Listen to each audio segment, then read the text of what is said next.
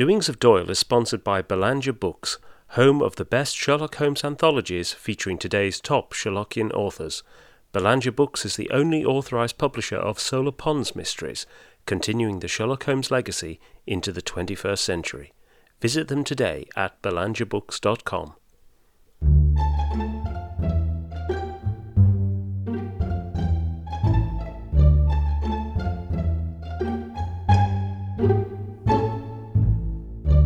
Welcome to Doings of Doyle, a podcast dedicated to the works of Sir Arthur Conan Doyle, the creator of Professor Challenger, Brigadier Gerard, and, of course, Sherlock Holmes. I'm Mark Jones. And I'm Paul Chapman, and together we'll be exploring Doyle's eclectic bibliography to understand more about the great man's life and work. We'll be discussing his fiction and non fiction, the well known and the obscure. And stopping by Baker Street along the way. You can find out more at doingsofdoyle.com or follow us at doingsofdoyle on Twitter. Hello and welcome to episode 35. Today we join a cast of Conan Doyle's literary heroes in his amusing short story A Literary Mosaic, also known as Cyprian Overbeck Wells, which first appeared in December 1886. And here's Paul to tell us more. Smith is an aspiring young writer whose confidence in his own abilities is unfortunately at odds with the opinions of publishers and their editors. He is also currently suffering from a severe bout of writer's block However, one evening as he dozes by his fireside, following a satisfying meal, a pint of beer, and a pipeful of tobacco, he mysteriously finds himself in the company of some of English literature's greatest luminaries, who promptly embark upon a collaborative literary adventure, both salutary and improbable.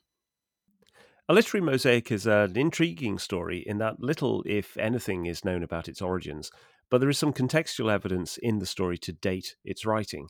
Uh, it opens with the narrator, Smith, bemoaning his many attempts to get published, and in particular, the horror of seeing the little cylinders of manuscript returned by, quotes, a remorseless postman. Uh, and this was an all too f- familiar experience for Conan Doyle, uh, who in mid 1886, when we think this was written, he was trying very hard to get his first novel published. Um, I mean, at this time, the firm of Girdlestone and A Study in Scarlet were both doing the rounds of publishers. And he would later write that Girdlestone used to come circling back with the precision of a homing pigeon. Um, but it was actually the lack of attention paid to A Study in Scarlet that bothered him more. Um, I was hurt, he wrote, for I knew that it deserved a better fate. James Payn applauded, but found it both too short and too long, which was true enough. Arrowsmith received it in May 1886 and returned it unread in July. Two or three others sniffed and turned away. And in a letter to his mother, he wrote, my poor study has never even been read by anyone except Payn. Verily, literature is a difficult oyster to open. And it was uh, at this time, amid these disappointments, that he most likely wrote this little story of a frustrated author uh, with more than a, a little dose of self deprecation thrown into the mix.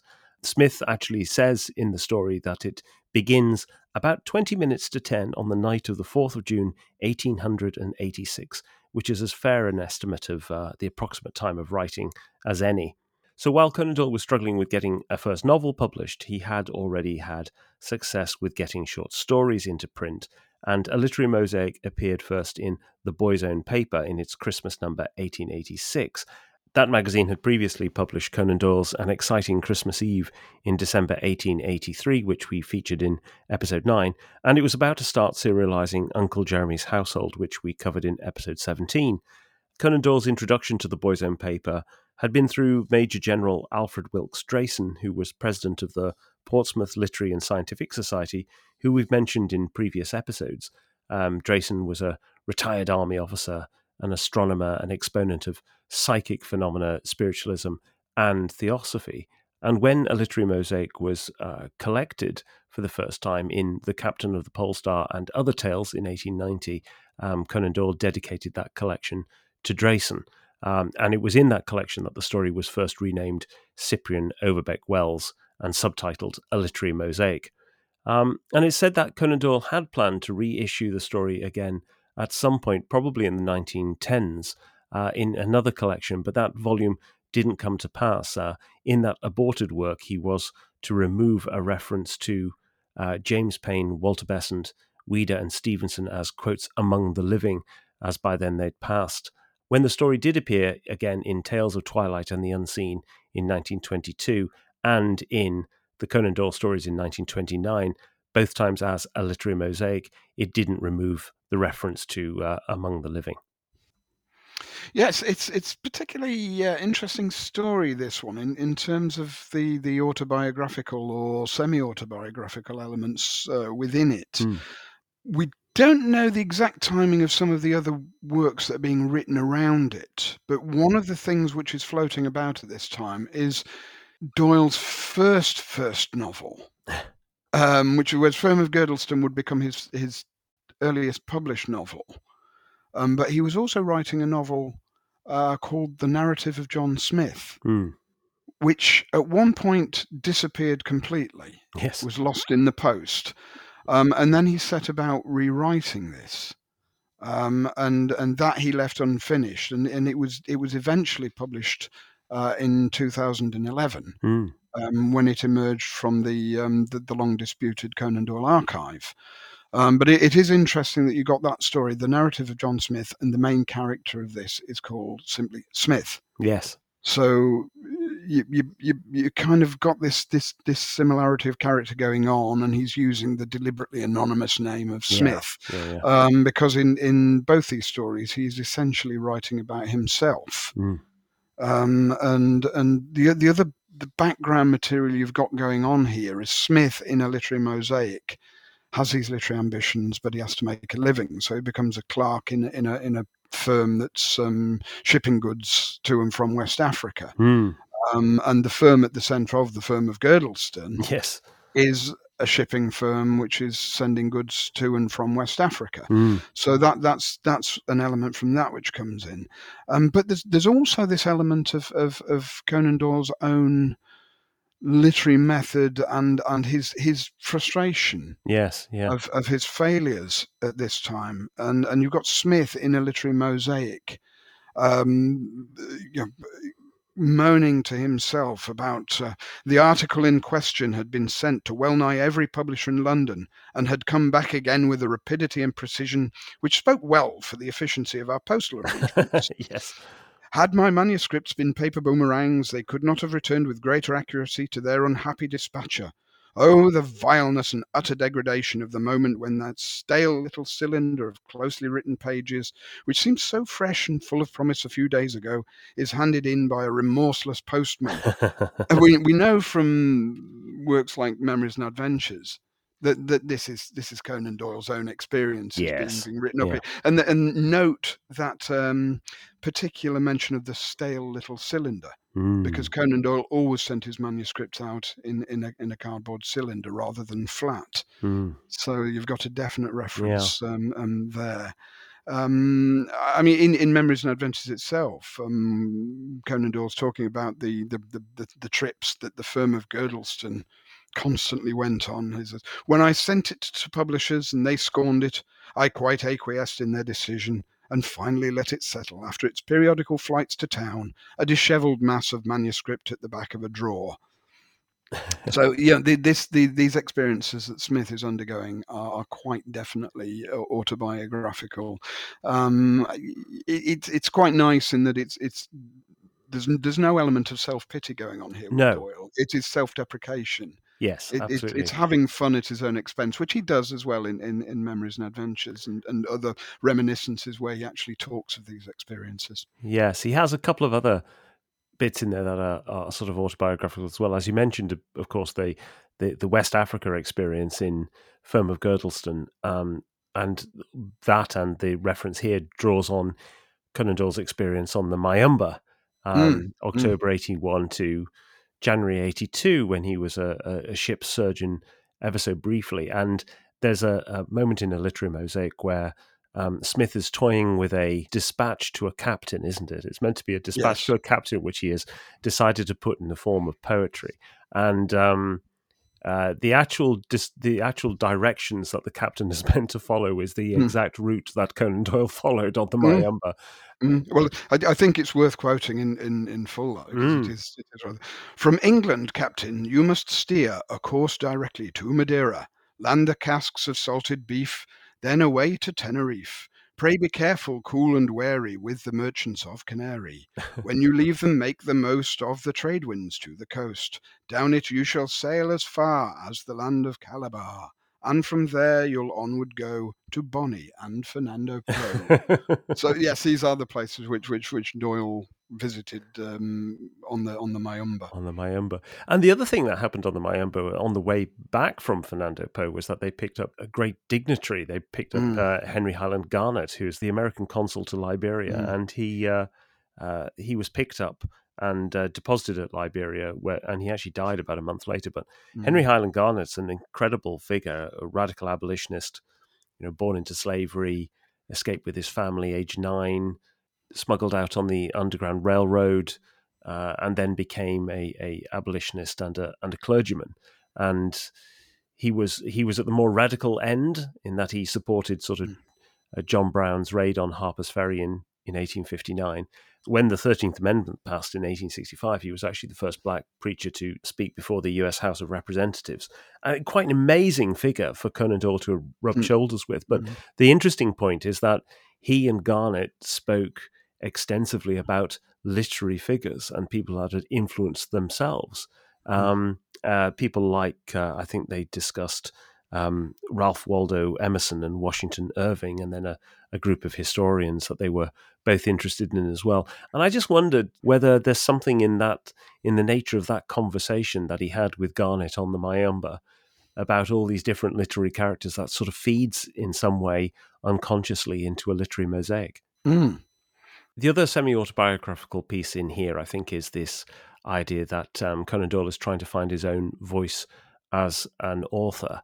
And uh, you get um, a little hint of that in here with uh, uh, Smith, who says at one point, For some time past, I had avoided opening any work of fiction because one of the greatest faults of my youth had been that I invariably and unconsciously mimicked the style of the last author whom I had happened to read. Now, obviously, that's a setup for how this story functions, but also, you know, it's something that Owen Dudley Edwards pointed out is something that you see in very, very early Conan Doyle works where he is, you know, as we've said in previous episodes, he's sort of mimicking Mayne Reid or Bret Harte or picking up on on many of those writers. Firm of Girdlestone being a classic one, classic case in point because there's lots of Dickens in there and, and other writers as well. Yeah, I mean, in, in Girdlestone as well as Dickens, you, you've also got obvious reflections of, of, of Wilkie Collins and, and Sheridan mm. Le Fanu. And in fact, this is, a, again, Doyle kind of often never hides his sources because he actually calls one of the characters in Girdlestone Le Fanu. Yes. kind of gives things away uh, just ever, ever, so slightly. Um, you, you just quoted part of um, Smith's own own own approach and, mm. and methodology, and I, will just give here the full quote that comes from because I think it's it's it is it is very interesting in the context of of, of possibly Conan Doyle's own methodology. Mm. you have Smith saying, In this strait, I determined to devote my leisure to running rapidly through the works of the leading English novelists, from Daniel Defoe to the present day, in the hope of stimulating my latest ideas and of getting a good grasp of the general tendency of literature and then for some time past I had avoided opening any work of fiction because one of the greatest faults of my youth had been that I invariably and unconsciously mimicked the style of the last author whom I had happened to read. Now, however, I made up my mind to seek safety in a multitude, and by consulting all the English classics to mm. avoid the danger of imitating anyone too closely. I had just accomplished the task of reading through the majority of the standard novels at the time when my narrative commences, um, and and you, you you wonder with with with Doyle himself. It, it seems from an early age he'd actually gone out of his way almost to uh, to familiarize himself with with uh, with the works of the standard authors. Yes. Uh, both in terms of fiction and going for the great historians mm. and essayists, and, and and and so getting this this wider grasp. Um, and um, one of the stories he tells in, in Memories and Adventures, um, he, he talks about his general aspiration towards literature was tremendously strong. Uh, my mind was reaching out in what seemed an aimless way in all sorts of directions. I used to be allowed twopence for my lunch, but near the pie shop was a second-hand bookshop with a barrel full of old books and the legend "Your choice for twopence" stuck above it. Often the price of my luncheon used to be spent on some sample out of this barrel, and I have within reach of my arm as I write these lines copies of Gordon's Tacitus, Temple's works, Pope's Homer, Addison's Spectator, and Swift's works, which all came out of the twopenny box. Anyone observing my actions and tastes would have said that so strong a spring would certainly overflow.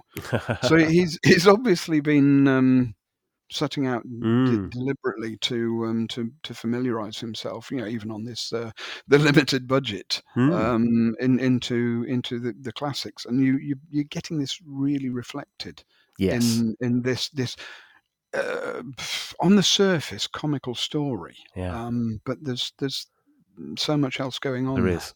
Yes, and you can almost feel that sense of um, almost a kind of pressure on Conan Doyle to create some kind of great work, either because he expected that he should be capable of doing it, or, or indeed maybe his his mother or family influences suggesting that he should. And there's even a little autobiographical element within uh, a literary mosaic where Smith says, "You know, finding myself independent." I rented a quiet house removed from the uproar and bustle of London, and there I settled down with the intention of producing some great work which should single me out from the family of the Smiths. And while Smith might not be from a particularly distinguished background, Doyle obviously was. The the Doyle family had his his grandfather, he had his uh, uncle Dickie Doyle, uh, and two other uncles, both of whom you know were distinguished in their own right. His father had felt that pressure of trying to um, uh, uh, succeed with the Doyle family name as well, and you can sort of sense in thi- in this moment in the story um, a little bit of pressure applying to to Conan Doyle. The other thing, of course, is that this reference to trying to become independent and um, making a name on his own also alludes to that time in Southsea where he was offered money from the Doyle family Mhm. to uh, uh, the Catholic Doyle family to to set up as long he as he sort of restored his uh, um, Catholic faith, and of course he rejected the the money. So there are a couple of things going on in, in that little sentence as well. I think. And and coming back to the question of of of, of Conan Doyle's methodology um, and and research methods and Mm. and all that aspect, uh, you can see elements in in um, a literary mosaic which are reflecting a story which was published three years earlier um, in December 1883. Um, uh, called Selecting a Ghost Mm. or The Ghosts of, of Goresthorpe Grange Yeah. um, in which um, a very a very foolish um, jumped up character um, who's who's sort of like Smith but but but far more pretentious Yes. um, and and even more foolish in his way um, a, a, a, parvenu grocer who's become rich Yes. Arg- Argentine Dodd yeah. who buys a, an ancient pile and decides it, it must have a ghost. So he he then uh, he he he has this this strange experience where he ends up selecting ghosts, and it's all you know. He has to see a doctor afterwards, um, and, and the doctor tells him, "You tell me in your note that your mind was saturated with ghostly literature." You had long taken a morbid interest in classifying and recalling the various forms in which apparitions have been said to appear. Um, so basically, Dodd's been doing what Smith does, um, and and um, what we end up with in a literary mosaic is is is they have a similar experience. Yeah. Um, this this this mind saturation um, shows itself up in a peculiar way. Yeah, and so Mm. as Smith is enjoying his uh, his his after meal drink and his pipe, he starts to descend in this slumber, and his ta- the table in his room starts to be populated with all these great literary characters from. You can almost see the 1970s wibbly wobbly yeah, television do. effect They do. as They do. as it happens. They do. They do. That's right. And then and then they start to appear out of this out of the vapors of this of this pipe, and uh, and uh, and suddenly we've got this whole cast of of of great literary um, figures sat around the table. Yes, and and um, amongst them are Charles Dickens, Charles Lamb, Henry Fielding, Samuel Richardson, Laurence Sterne, Captain Marryat, James Payn, Walter Besant, Robert Louis Stevenson, William Makepeace Thackeray, George Eliot, and Ouida. So you, you'll notice amongst these names, it's it's a real mix of of of, of, of 17th through to 19th century Mm. writers. Um, but but um, Smith also makes um, an an interesting side comment, which again could reflect on on Conan Doyle um, and his own uh, family connections, Mm. almost slips in here. Uh, where, where Smith, while he's looking at this this gathering, says, um, while among those at the far side, the majority were dressed in the most modern style, and among them I saw, to my surprise, several eminent men of letters whom I had the honour of knowing. Yeah. So he's he's giving the idea he mixes in some of these Yes. circles as, as as well. Now, whether you know they he he's uh, overplaying his role, Mm. he's just seen these these these individuals in a club or, or a pub or something, or whether he actually knows them. We don't, you know, that in in a, a knows them in a sense of of as, as friends or real acquaintances. But Yes. I just think it's just an interesting thing to be dropped in. yeah, it is. It's an, an, Mm. another classic sort of Conan Doyle name dropping Mm. exercise as well as we saw in Memories and Adventures. Hmm. Um, and then as the uh, as the figures um, materialize around the table, they decide they're going to get get him get Smith started with his story, and they look around as to who to get started. And five uh, of the novelists um, take part. Really, I mean, there are others doing occasional interjections, but essentially five, and they're um, Defoe, Swift, Smollett, Scott, and Bulwer Lytton. Um, and naturally, they all turn to to Defoe to get them started, since Defoe is, you know, regarded really as the uh, as the father of the English novel. Mhm. Um, Defoe is very sort of self-facing again. Says, you know, nay, gossips, he said, there are others more worthy. But he was interrupted by loud cries of "No, no!" from the whole table.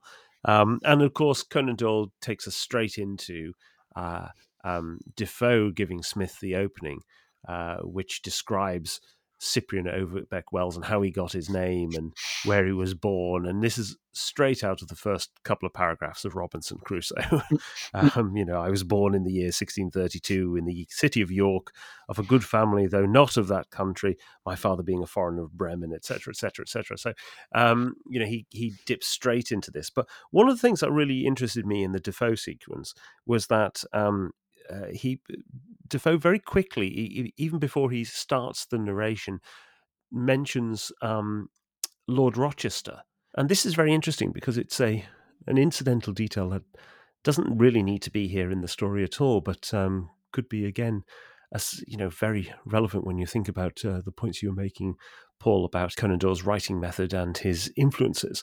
Rochester was a uh, notorious restoration rake who died of syphilis aged 33, and he wrote famously lewd poetry um, and was probably the author of a, a playlet called Sodom or the Quintessence of Debauchery from 1672, which seemed to sum up the uh, the Restoration age and was almost designed to upset the Puritans.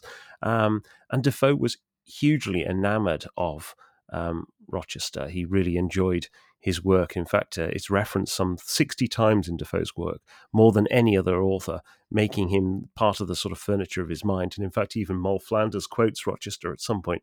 Um, but it was John McVeagh, uh, an academic writing in 1974, um, pointed out that Rochester had kind of infected Defoe's imagination in a quite unhelpful way, and that Defoe was both drawn to the personality of Rochester, but then sort of repelled by some of the politics and philosophy therein. And that accounts, in McVeagh's eyes, to the um, discrepancies that you sometimes get in, in Defoe about the nature of mankind, particularly in, in Robinson Crusoe.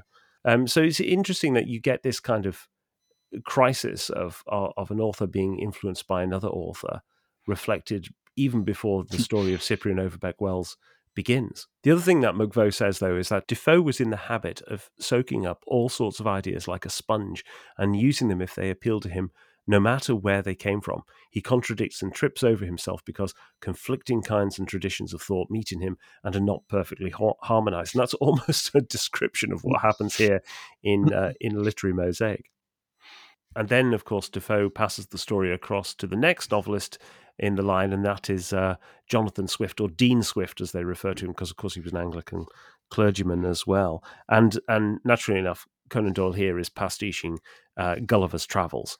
Uh, so uh, immediately, this character of Cyprian Overbeck Wells, who has been created by uh, Defoe, um, then ends up um, being shipwrecked. And one of the things that, of course, um, Swift is known for is this kind of great deal of nautical detail that he would throw into some of these early sections. And um, but this doesn't go down quite so well with the literary company that we have around the table. So this is great moment. At the description of this nautical manoeuvre, I observed that Smollett grinned, and a gentleman who was sitting higher up the table in the uniform of the Royal Navy, and who I guessed to be Captain Marryat, became very uneasy and fidgeted in his own seat. So clearly, clearly Swift not quite uh, uh, as well uh, on the on the nautical detail as those two who had both served in the navy, of course. Um, but um, this whole business of uh, uh of it being a, a, pastiche of Gulliver then um, sort of irritates Laurence Sterne. Yes, Sterne rather rather testily and and in an undertone goes a, a second edition Gulliver served up cold, which then irritates Swift, and uh, you have this this wonderful um, argument between the, these these these two writers. There's there's a wonderful bit in this argument where, where the, they're referring to an incident in Sterne's sentimental journey, which involves a, a dead donkey. A donkey, yes. Swift says to um, uh, to, to, Sterne, um, "Your Reverence would fain make a sentimental journey of the narrative, I doubt not, and find pathos in a dead donkey. Though faith, no man can blame thee for mourning over thy own thine own kith and kin." it's just wonderful, and then then Sterne is given the offer. Um, and and he stands out of it, remarking with a sneer that he was loath to fit a good blade on a poor handle.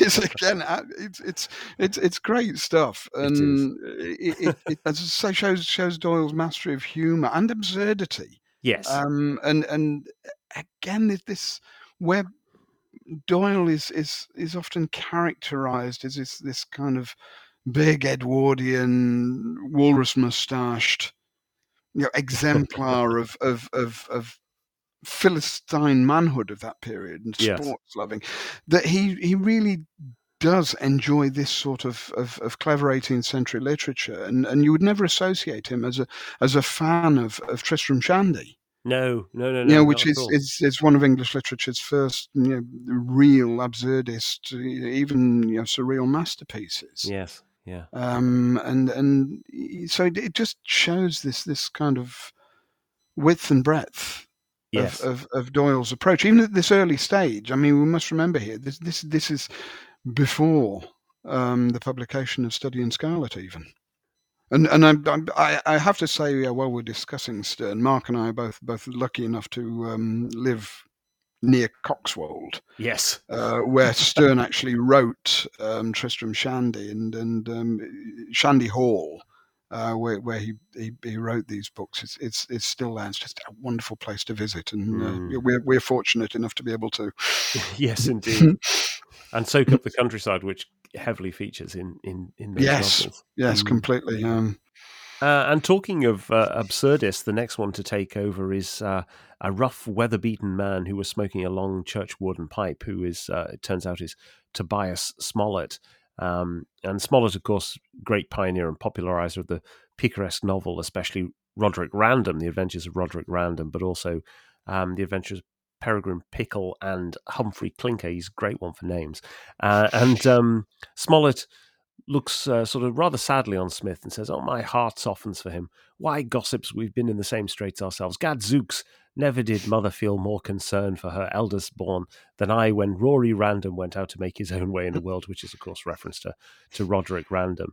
And um, uh, Smollett uh, has the most, adds the most um, uh, uh, absurdist element to this whole short story, which um, concerns uh, um, a, trick played on Jebediah Anchorstock, a, a, a shipmate with uh, tattooed eyelids who lives in fear of his um, Portsmouth fishwife. He thinks he's left on dock, uh, and Cyprian uh, plays a trick on him by uh, telling him that his wife is in the uh, in his quarters when in fact it's a sheep dressed up in a dress. Mm.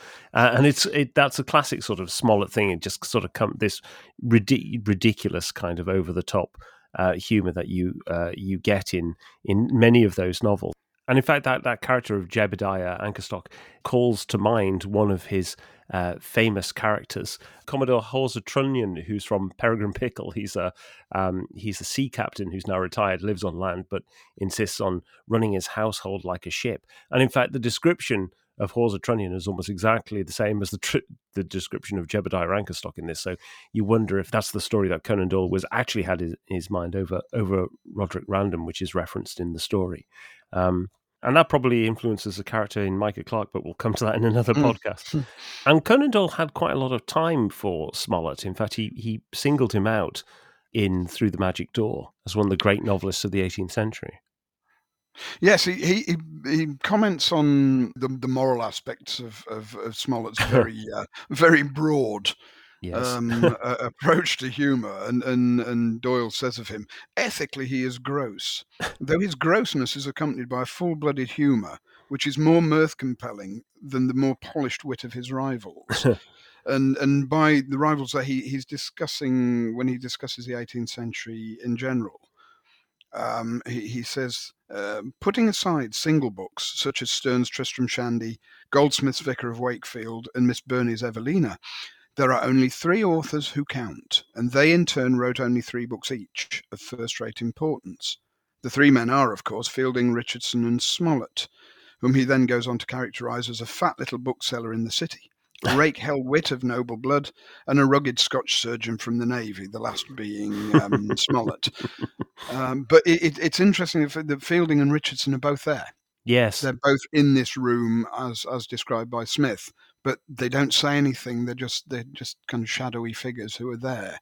Um, and it, it, makes you think why has Doyle excluded them? Um, and one of those reasons, yeah, certainly I feel is is is that the, the 18th century writers we get, including Sterne, here are are they're, they're humorous writers, they're satirists, they're yes. absurdists, um, whereas Fielding and Richardson wouldn't quite fit into that. Yes, absolutely, and and you know it has been said that you know without Smollett there wouldn't have been Charles Dickens uh, mm. as well, because I mean, among the very small selection of books that Dickens' father um, owned was a selection of Smollett, which he was said to have read and reread until he virtually recite them. And the Pickwick Papers is itself, you know, has some similarities to Humphrey Clinker in that it's a you know a set of larger than life characters who are uh, traveling around uh, around the country, and that's got an awful lot of, of Smollett in it as as well. Yeah, classic picaresque stuff. Yeah, yeah, mm. absolutely. Mm. So you know, the mm. great inheritance from Smollett, who now is you know I think virtually well, not really remembered very much at all. Mm-hmm. Just to give you a sense of Smollett's uh, broad sense of humour, um, probably the he's greatly remembered for his eccentrics. Probably the the the, the most famous one is Humphrey Clinker, who um, uh, is actually a uh, an ostler who's called on to become the new postilion of uh, Matthew Bramble's carriage as they move around the country. The the former postilion having caused an accident and uh, and the carriage having uh, turned. Um, so so all the characters get get uh, are introduced to to Clinker. This is what Mrs. Bramble has to say on it. We had scarce entered the room at Marlborough, where we stayed to dine, when Mrs. Bramble exhibited a formal complaint against the poor fellow who had superseded the postilion, she said he was such a beggarly rascal that he had ne'er a shirt to his back, and had the impudence to shock her sight by showing his bare posteriors, for which act of indelicacy he deserved to be set in the stocks. Mrs. Winifred Jenkins confirmed the assertion with respect to his nakedness, observing at the same time that he had a skin as fair as alabaster. and actually, when you get to Eliot's Middlemarch, and Eliot gets referenced in this uh, in, in, this story as well, there is a, uh, actually a moment where Mr. Brooke tells Edward um, Casaubon to uh, get Dorothea to read you light things, Smollett, uh, Roderick Random, Humphrey Clinker. They are a little broad, but she may read anything now she's married, you know. I remember they made me laugh uncommonly. There's a droll bit about a postilion's breeches. so there you go. Clearly, Smollett's reputation preceded him. But but as as you as you say, it it, it sadly hasn't continued, and and it, again, no. it, it's notable that, that Sterne remains known. Yes, indeed. And still very popular. Um, you know, Tristram Shandy's characters are still in, in, in the in the, the, you know the popular culture. Um, and and and obviously, you think of this period. Uh, Richard Brinsley Sheridan, his yes. characters are still very much in the culture, but but but Smollett has certainly disappeared. And then Smollett, having uh, having managed to get uh, Cyprian Overbeck Wells as far as a pub, says, uh, "Odds bodkins, I never could pass a comfortable hostel without stopping. And then he immediately passes the story over to Sir Walter Scott. and Scott decides he can only really take on the story if he takes the main character back in time to 1450, which um, uh, which is fantastic. And the whole Scott sequence is based around um, Jack Cade's rebellion, which was uh, a great peasant uprising in the middle of the 15th century. And uh, I think this is really a, a section. I greatly enjoyed this section of um, uh, of the story because this is Conan Doyle showing his incredibly deep knowledge and love of Scott while also playing with it mercilessly. Mm-hmm. Um, you get some lines in here which are just classic Scott, but just taken to 11. Um, probably my favourite one in there is uh, By St. Anselm of the Holy Grove, thou hadst best have never been born than rouse my spleen this night. Wherefore is it that you and your men are trailing over the moor like a flock of geese when Michaelmas is near? it's absolutely ludicrous. Um, but it's, it's wonderful stuff. It's really good stuff. And he clearly adores Scott. Um, and the, the but, but it, it shows how much he's sort of completely internalized this work because while he is taking it deliberately over the mm. top mm. as well, you can see in here all the makings of the White Company and Sir Nigel. Mm-hmm. Oh, there's a germ of a really good story going on. yeah, there is actually. That's, that's the, the Jack Cade. Yes, there is. mm. Yeah, there is. There actually, absolutely is. And you got because uh, Cyprian Overbeck Wells now. The other thing that Sir Walter Scott does is gives Cyprian a knighthood. Mm. Uh, so he's now Sir, Sir Overbeck, and uh, and is is given the choice of uh, either joining the the peasant uprising um, or fighting against it. And it's when he discovers that uh, Jack Cade has um, has designs on getting rid of the nobles. That's it now. So, so Overbeck cannot be part of it, and a, a duel is about to ensue.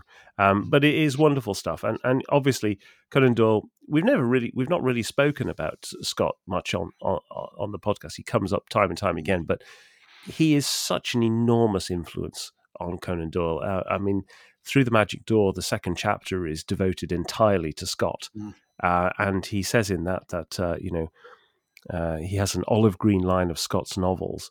Um, they were the first books I ever owned, long, long before I could appreciate or even understand them. But at last I realized what a treasure they were. In my boyhood, I read them by surreptitious candle ends in the dead of night when the sense of crime added a new zest to the story. And in terms of Conan Doyle's you know, hero worship of, of Scott, you know, he gives him the great accolade of writing uh, what is, in his view, the second best novel in the English language, which was Ivanhoe. Um, he reserved the best for Charles Reade's The Cloister and the Hearth, which virtually hmm. nobody reads these days. Um, Ivanhoe, I think, still has a, a bit of a, a bit of a readership, but um, he isn't so blind to Scott as to know that there there aren't problems with with some of his some of his writing as well. Um, so he says in Through the Magic Door, there is, I admit, an intolerable amount of redundant verbiage in Scott's novels. Those endless and unnecessary introductions make the shell very thick before you come to the oyster. Digression and want of method and order are traditional national sins. Our sense of form is lamentably lacking, and Sir Walter sinned with the rest. And that's a bit like the whole way in which a literary mosaic works. It's all hmm. digression, isn't it? It's all sort of moving around the sides of the, the, the central story. And there's an interesting, there was another um, academic article I picked up, this time from 2014, Timothy C. Baker uh, wrote an article called A Scott Haunted World, and he talks about how Scott is a profound influence on on the Scottish Gothic more uh, more broadly, and how he himself is almost a haunting figure over um, Scottish writers mm. then and now, actually. Um, but again, there is this recognition that there are problems with. Um, with with Scott's writing, in fact, uh, Baker reminds us of uh, Robert Louis Stevenson's criticism of of Scott that uh, um, he was a a delightful man, sane, courageous, and admir- admirable, uh, but that his novels were quotes full of sawdust. I mean, the, the whole thing with, with, with Scott, and what we, we need somebody to do actually is, is write a, a, book on Scott's influence on, on 19th century literature generally. Mm, that's um, right. Because he's he's so so huge. I mean, on on the, the, the writers we've mentioned there, Sheridan Le Scott was a, a massive influence on him. He, he, he overshadows the, the, the 19th century fiction in, in, mm. in many, well, certainly 19th century English fiction, in, in many, not just Scottish. Yes. Um, it really, we're talking English fiction generally. Um, and, and Doyle was obviously very much enthralled to this. And, and this is part of, I, I feel anyway, a part of his annoyance at Sherlock Holmes. Is, Yes. is that Doyle kind of wanted to be seen as as, as a successor to to, to Scott, um, be seen as, as the new Scott in, in many ways. Mm. Um, but but um, one of the others who was was was also in that field was was the next speaker in uh, Literary Mosaic who takes over the story, uh, Sir Edward Bulwer Lytton, um, who you know he, he himself he, he wrote, wrote in in many many fields, but he he is known. Uh, amongst others, for medieval epics like um, The Last of the Barons and Rienzi. And so he carries on the story um, and in very much in, in that vein, and is then chided yes. by a lot of the other writers. This, this is this is, you're just repeating the last chap. Why don't you do it in your own style? And this is where we get to uh, to, to to Bulwer Lytton, the writer of of Rosicrucian uh, oc- occult fiction. Yes, Do- Doyle, you know, really enjoyed um, Bulwer Lytton's supernatural and Rosicrucian fiction.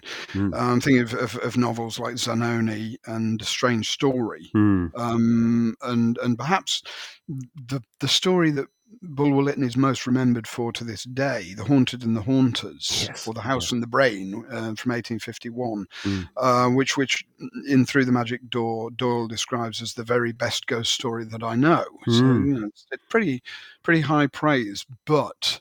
Uh, he can also see the, the, the, the faults in, in Lytton's style because Lytton was a, a practicing occultist, a practicing Rosicrucian Yes. um, that he, he also fell into the, the fault that so many of these these writers and, and believers do, and uh, write in this this obscurantist style. yes. It's, it's just full of meaningless verbiage. Yes. Um, and and in selecting a ghost, uh, Doyle had already spoofed this style, where the, where the Bulwer Lytton ghost comes up. And, I am the invisible nonentity. I have affinities and am subtle. I am electric, magnetic, and spiritualistic. I am the great ethereal sigh heaver. And and you've you've got this this same sort of thing comes up in a literary mosaic where where Lytton, after being chided by the other writers for being too like Scott, then goes completely over the top with, with, with the, um, the the the occult stuff. And this figure just appears to to Sir Overbeck in in his prison, uh, and then it describes itself as "I am the eternal non-ego. I am the concentrated negative, the everlasting essence of nothing. You see in me that which existed before the beginning of matter, many years before the commencement of time." I am the algebraic X, which represents the infinite divisibility of a finite particle absolute nonsense and and he goes on like this for several paragraphs and and at, at the end he notices that smollett is giggling yes. so he's uh, may i ask mr smollett what you find to laugh at Gadzooks, master, cried Smollett, who had been sniggering for some time back. It seems to me that there is little danger of anyone venturing to dispute that style with you. It's all your own, murmured Sir Walter. And very pretty too, quoth Laurence Sterne with a malignant grin. Pray, sir, what language do you call it? yes, indeed. and then Bulwer Lytton, uh, as was his way in in in, in life, um, he's as one critic says, he bruised like a peach. he, he then gathers all his papers together and storms off in a in a dudgeon. Um, but but he- he was, I mean, he he was yeah, parodied in his lifetime by, by by so many people who who enjoyed the fact that they knew it it hit. yes. Yeah, yeah, yeah. Um, uh, and one of his main uh, tormentors was, was was Thackeray, who interestingly is in the room again in this story, but but it's it's it's it's the 18th century Yes. characters who who are having a dig at uh, Lytton rather than Thackeray in this. Um, but but Thackeray uh, just poked fun in in a similar way to to Doyle here, but th- there's a fantastic. Um, spoof that, that, that Thackeray wrote um, of, of, of more Bulwer Lytton's dandy phase when he hung about with Disraeli and wrote society novels. Oh, yes. he, he has a he, ha- he has a character just just saying, "What is the unintelligible but the ideal? What is the ideal but the beautiful? What is the beautiful but the eternal? And the sport of the men who would commune with these is like him who shrinks awestruck before that azure mystery. So, so poor, old, poor old Bull is just getting this all, all the time. And when he added added Lytton to his name, when, when Edward Bulwer became Edward Bulwer Lytton, again, Thackeray is quite merciless, uh, in which the, the, the Lytton character in another one of his spoofs is made to sign himself EL, BL, BBL. BBB LLL. and so poor, poor, poor old Bulwer and he's just just subject to this throughout his, his life. And um, yeah, he, he's still to this day, you know, he, he is he's mocked as, as one of the worst writers, but he, he isn't as, anywhere near as bad as people. oh no! But and of course he, he did open one novel with that classic line. It was a dark and stormy, stormy night. night. That's right. Mm. Yes. I mean, one of the, the surprising things with him because he was a politician as well as a writer, and, mm. and I think you you you found Mark um, a a review of, oh, yes. Captain of the Polestar. Yeah, that's from uh, the St James Gazette. Their review of the Captain of the Polestar when it came out in 1890, and they said uh, uh, the best vol- the best stories in the volume, which is bright and clever throughout, are J. Habakuk Jephson's statement and a literary mosaic, though in the latter, Dr. Doyle seems to mix up the Earl of Lytton and his father. Yeah, it, it comes from the moment in a literary mosaic when um, Bulwer Lytton's rummaging amongst his papers and goes, Ah, that's a report of mine when I was in India. Um, Bulwer Lytton was never in India. His son, the first Earl of Lytton, was the Viceroy of India between 1876 to 1880, um, but he lost his post thanks to the disaster of the Second Afghan War, in which a certain Dr. Watson was was wounded and invalided home. Um, but Bulwer Lytton himself was Secretary of State for the Colonies between mm. 1858 59. And what surprised everybody was that he made rather a good job of it. Yes, he did. yes, that's right. And then when when dear old Bulwer has has stomped off in in disgrace, um, the story pretty much ends, um, and it has that kind of vague feeling of um, a kind of 1960s Monty Python sketch where you have a series of clever points made to show that you're you're knowledgeable and studious in a particular area, and then there's a complete lack of a punchline. And it's the weakest bit of the story is that it just sort of peters out remarkably quickly. Um, but there are other literary figures within there, but probably more interesting in a way is who is left out. Yeah, it's it's you go through the writers he admired, and and at, at first you think, well, where where are, where are people like um, Carlyle, Gibbon, Macaulay, and then you real, realize he does say this is writers of fiction. Yes, yeah. Um, but but some of his his his favourites are, are missing. I mean, Bret Harte isn't there. Edgar Allan Poe's not there. Yeah, perhaps Poe. because they're perhaps because they're Americans. Yeah. Um, but he, he doesn't make that clear. Uh, but but perhaps you know the, the the greatest absences are two of his favourite writers, um, George Meredith, mm. who hmm. had a great admiration for, and the aforementioned Charles Reade. Yes. Um, author of The Cloister and the Hearth, who again was another one of these writers who uh, wrote in different different styles, different genres. Cloister and the Hearth is a great sprawling sort of medieval mm. epic. Um, but he also wrote things like It's Never Too Late to Mend, Oh, um, yes. which which is, is is a kind of morality story about you know criminals reforming themselves, and so, so, he was interested in in in the the social novel, the contemporary social novel, yes, as well, and hugely popular. I mean, these things sold by the ton.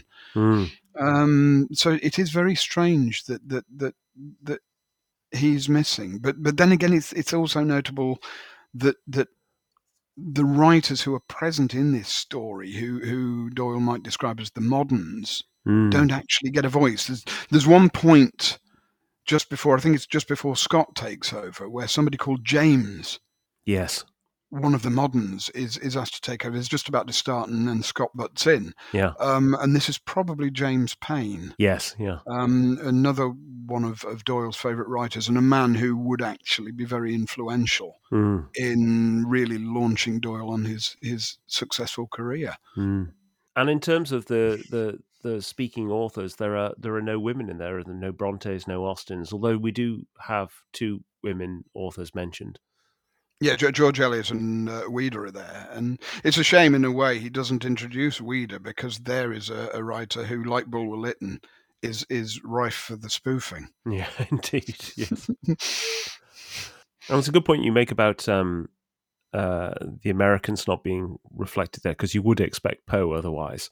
Mm. Um, the um, the other person that we might have expected to to see in there, possibly, um, it would if we were including the Americans, might be Nathaniel Hawthorne, um, but he might be there in spirit in the background of this story because there was a review um, in the San Francisco Chronicle, 1890, again reviewing Captain of the Pole Star and other tales when that came out. Uh, which mentioned that um, a literary mosaic was a fantasy, quote, in the, in the style that Hawthorne was so fond of. And if you think about Hawthorne's novels, things that he is, he does often use multiple characters and consecutive narrators to to to piece together a story Mm. from different perspectives. I mean, Scarlet Letter has multiple perspectives. House of Seven Gables has um, uh, several narrators, including a third person narrator. You have the Blithedale romance, which has got Mhm. consecutive narrators as well. Um, but you know whether or not that's you know, so. So you can sort of see how that kind of format might well have um, appealed uh, to to Conan Doyle. That might have been an influence, although of course he he, he famously said again in Through the Magic Door that um, Hawthorne was not a, a, particular favourite of his. He said it never appealed to me in the high in the highest degree to me. The fault I am sure is my own, but I always seemed to crave stronger fare than he gave me. Mm. Um, it was too subtle, too elusive for effect, and I think that's the clue, isn't it? It is too subtle and Mm. elusive for effect Mm. for, for Conan Doyle. Mm. Um, but maybe Hawthorne is there a bit in, in spirit. Uh, and talking of spirits, this uh, whole format of this story reminded me a bit of something that Conan Doyle says in uh, the preface to Through the Magic Door when he talks about um, the library almost being the embodiment of past authors. He says, uh, you know, each cover of a true book enfolds the concentrated essence of a man. The personalities of the writers have faded into the thinnest shadows as their bodies are into impalpable dust. Yet here are their very spirits at your command. And that notion of the spirits here at your command is kind of what's happening. That Smith is summoning them up in his hour of need. And in in the same source, the, the early part of Through the Magic Door, uh, I- I- Doyle also says when you're sitting in your library, you're looking at your shelves, and the dead are such good company that one may come to think too little of the living. Mm. And of course, in his later spiritualist years, I mean, Conan Doyle did actually claim, or it was claimed on his behalf, I'm not sure if it was actually his claim directly, that uh, he was communing with the spirits of uh, past authors. Uh, he was said to have been discussing with Dickens the conclusion of Edwin Drood, uh, and I think also Thackeray and maybe Tolstoy. Um, which have been quite amazing. I'm not sure what a Conan Doyle Tolstoy mashup would have been like. And and thinking of the, these these many different authors, there was a particular sort of literary parlor game, which would, was um, popular at this this time, where you'd get these multi-authored stories or books. Um, Mm. I- Conan Doyle himself was involved in one called The Fate of Fenella, Mm, uh, which he contributed a chapter to. Bram Stoker yes. um, was also involved in that one. I think F. Anstey yeah, uh, the author it. of Vice Versa also wrote with that one. Um, I mean, another example appeared in the Idler in 1894 called uh, The Mystery of Black Rock Creek, Mm, uh, which was, I think, six different authors, including Jerome K. Jerome, E.F. Benson, and Eden Phillpotts. mm. Uh, Doyle didn't contribute to that one. Uh, I don't know whether he's asked and, and refused, or uh, at the same time, you've got the, the Stark Munro letters mm. was being serialized in the Idler, so perhaps you know the, he just wanted his name associated with that. Um, Yeah. But but yeah, they, these these things were were, were popular. They they had a vogue. Yes, yeah, indeed. Mm. So we're getting close to time here, but uh, there was one thing I just wanted to to really finish on as a topic, which was, you know, this story appeared in the Boy's Own paper in 1886, and it strikes me uh, as an odd topic. Uh, it's an, certainly an odd story for that for that that that magazine, and I just wonder what the readership would have made of it. I think they'd have been baffled. Yeah, I mean, I, I, first time I ever read it, I was baffled. Mm, so, um, what what uh, what the Boys Own paper readership thought of it, I, I don't know. I mean, it, it it's it's quite fascinating actually. In the, the where you've you've found a number of reviews Mm. of, of the time of, of, of the captain of the Pole Star, Yeah. um, where you, you've got reviewers speaking from a a higher literary perspective than the average reader of the Boys Own paper, Yeah. enjoying this story and, and picking yes, yeah. out as one of the best in, in Captain of the Pole Star. Um, and the, the fact that that um, Conan Doyle himself um, allowed it to be republished in the in the 1920s and was quite happy for it to be republished in the 1920s shows that it's a story he didn't try and suppress or was embarrassed by. Yeah, yeah. I mean, if you were if you were writing for those kind of boys or audience without sort of stereotyping young boys of that era, I would have Mm. thought Marryat would have actually contributed to a section to this. Mm, mm. And, and perhaps one of one of um, one of uh, Conan Doyle's early youthful favourites of, of his own would have wandered in, Captain Mayne Reid. Oh yes, absolutely. I would have thought Mayne Reid would Mm. have been in there too. Yeah. Mm. So, so we discussed what uh, the boys' own um, the boys' own readership made of it, but what did you make of it, Paul? One, I really enjoyed it. Mm. And as I say, the first time I read it years ago, I, I wondered what what on earth is this. Um, but as you learn more about Doyle, yes. It's a fascinating story. Um, in that, that this this is him playing about with his own ideas and his own approach to literature. Um, as we we've said, trying to find a style and and pastiching other writers, testing his style, testing his own skills Mm.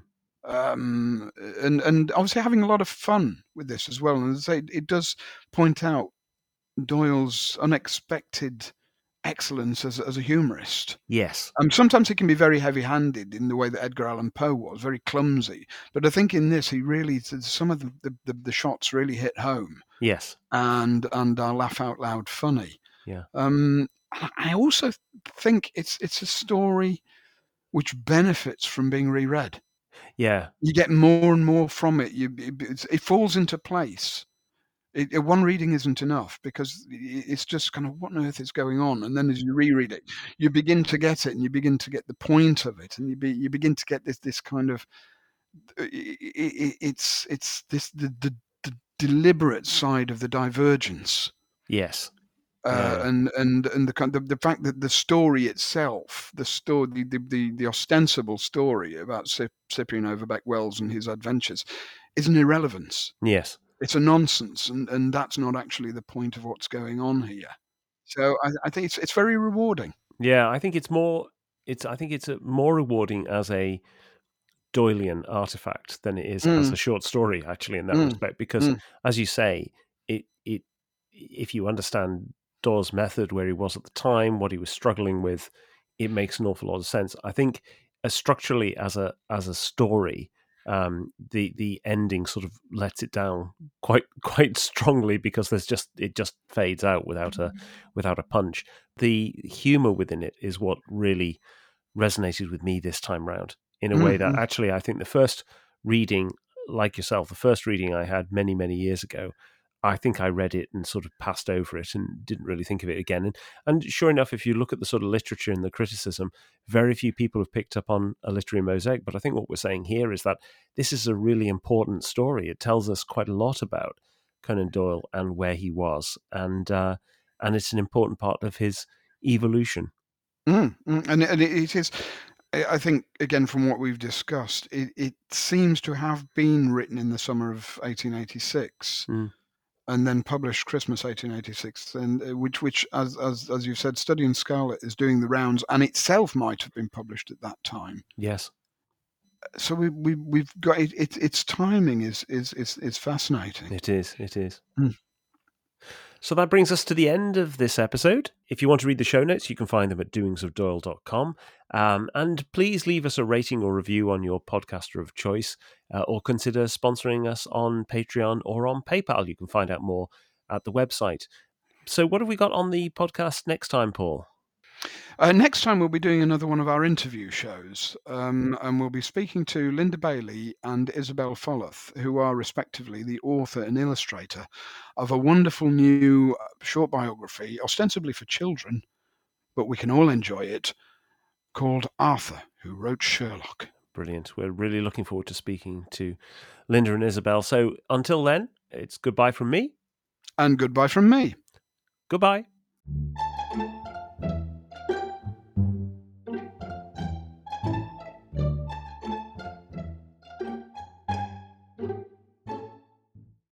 Yes, this comes from a, a comment when, when Bulwer Lytton, in, in a literary mistake, is rummaging amongst his papers. Uh, oh, sorry. you called it a literary mistake. Did I? Yeah. There's the outtake. There we go.